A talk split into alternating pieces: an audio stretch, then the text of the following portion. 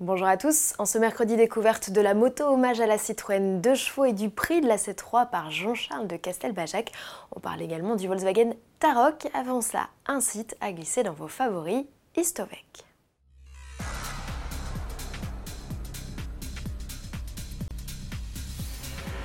Connaître l'historique d'un véhicule d'occasion devient un jeu d'enfant. Avec le site Istovec, le gouvernement met à disposition gratuitement le pédigré de presque toutes les autos immatriculées en France car seuls les véhicules issus du fichier CIV, le système d'immatriculation des véhicules au format 2 lettres, 3 chiffres de lettres mis en place en avril 2009, sont pour l'instant concernés. Comment ça marche? Il suffit au vendeur de renseigner plusieurs champs pour éditer un rapport que seul l'acheteur peut consulter en ligne par le biais d'un lien.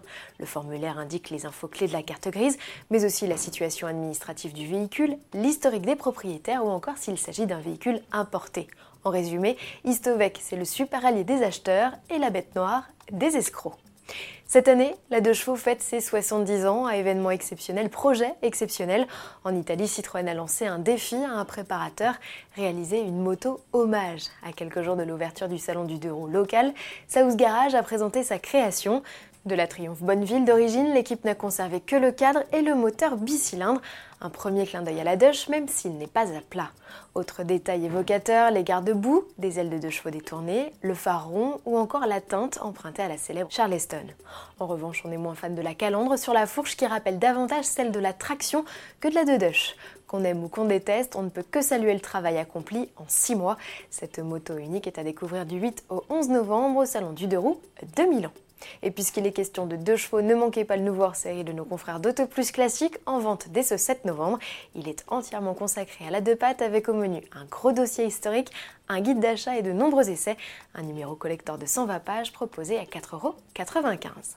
Et toujours à propos de Citroën, le constructeur ouvre le carnet de commandes pour sa C3 customisée par Jean-Charles de Castelbajac. Comme le créateur a juste à poser sur la carrosserie et dans l'habitacle ses couleurs fétiches, à savoir le rouge, le jaune et le bleu, Citroën renforce l'attractivité du modèle avec des équipements supplémentaires. Ainsi, caméra connectée, système multimédia 7 pouces avec GPS 3D ou encore pack d'aide à la conduite plus étoffé s'ajoutent à la liste des équipements de la version la plus haut de gamme, Shine. La C3 JCC Plus est déclinée 99 unités, tarif 22 950 euros avec le 1 litre de essence de 110 chevaux et la boîte auto à 6 rapports. C'est la plus chère de toutes les C3 avec un surcoût de 2500 euros comparé à un modèle traditionnel à motorisation et finition identiques.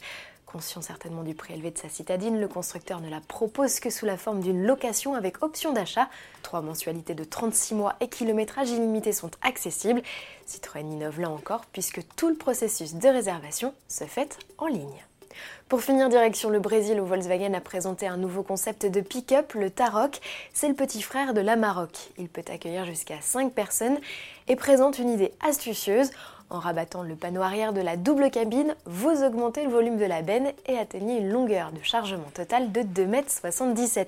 Commercialisé prochainement en Amérique du Sud, le Tarok pourrait rejoindre d'autres marchés, on pense à la Russie, moins à l'Europe et pas du tout à la France, où l'arrivée d'une nouvelle fiscalité sur les pick-up au 1er janvier prochain devrait mettre un coup d'arrêt aux ventes du segment.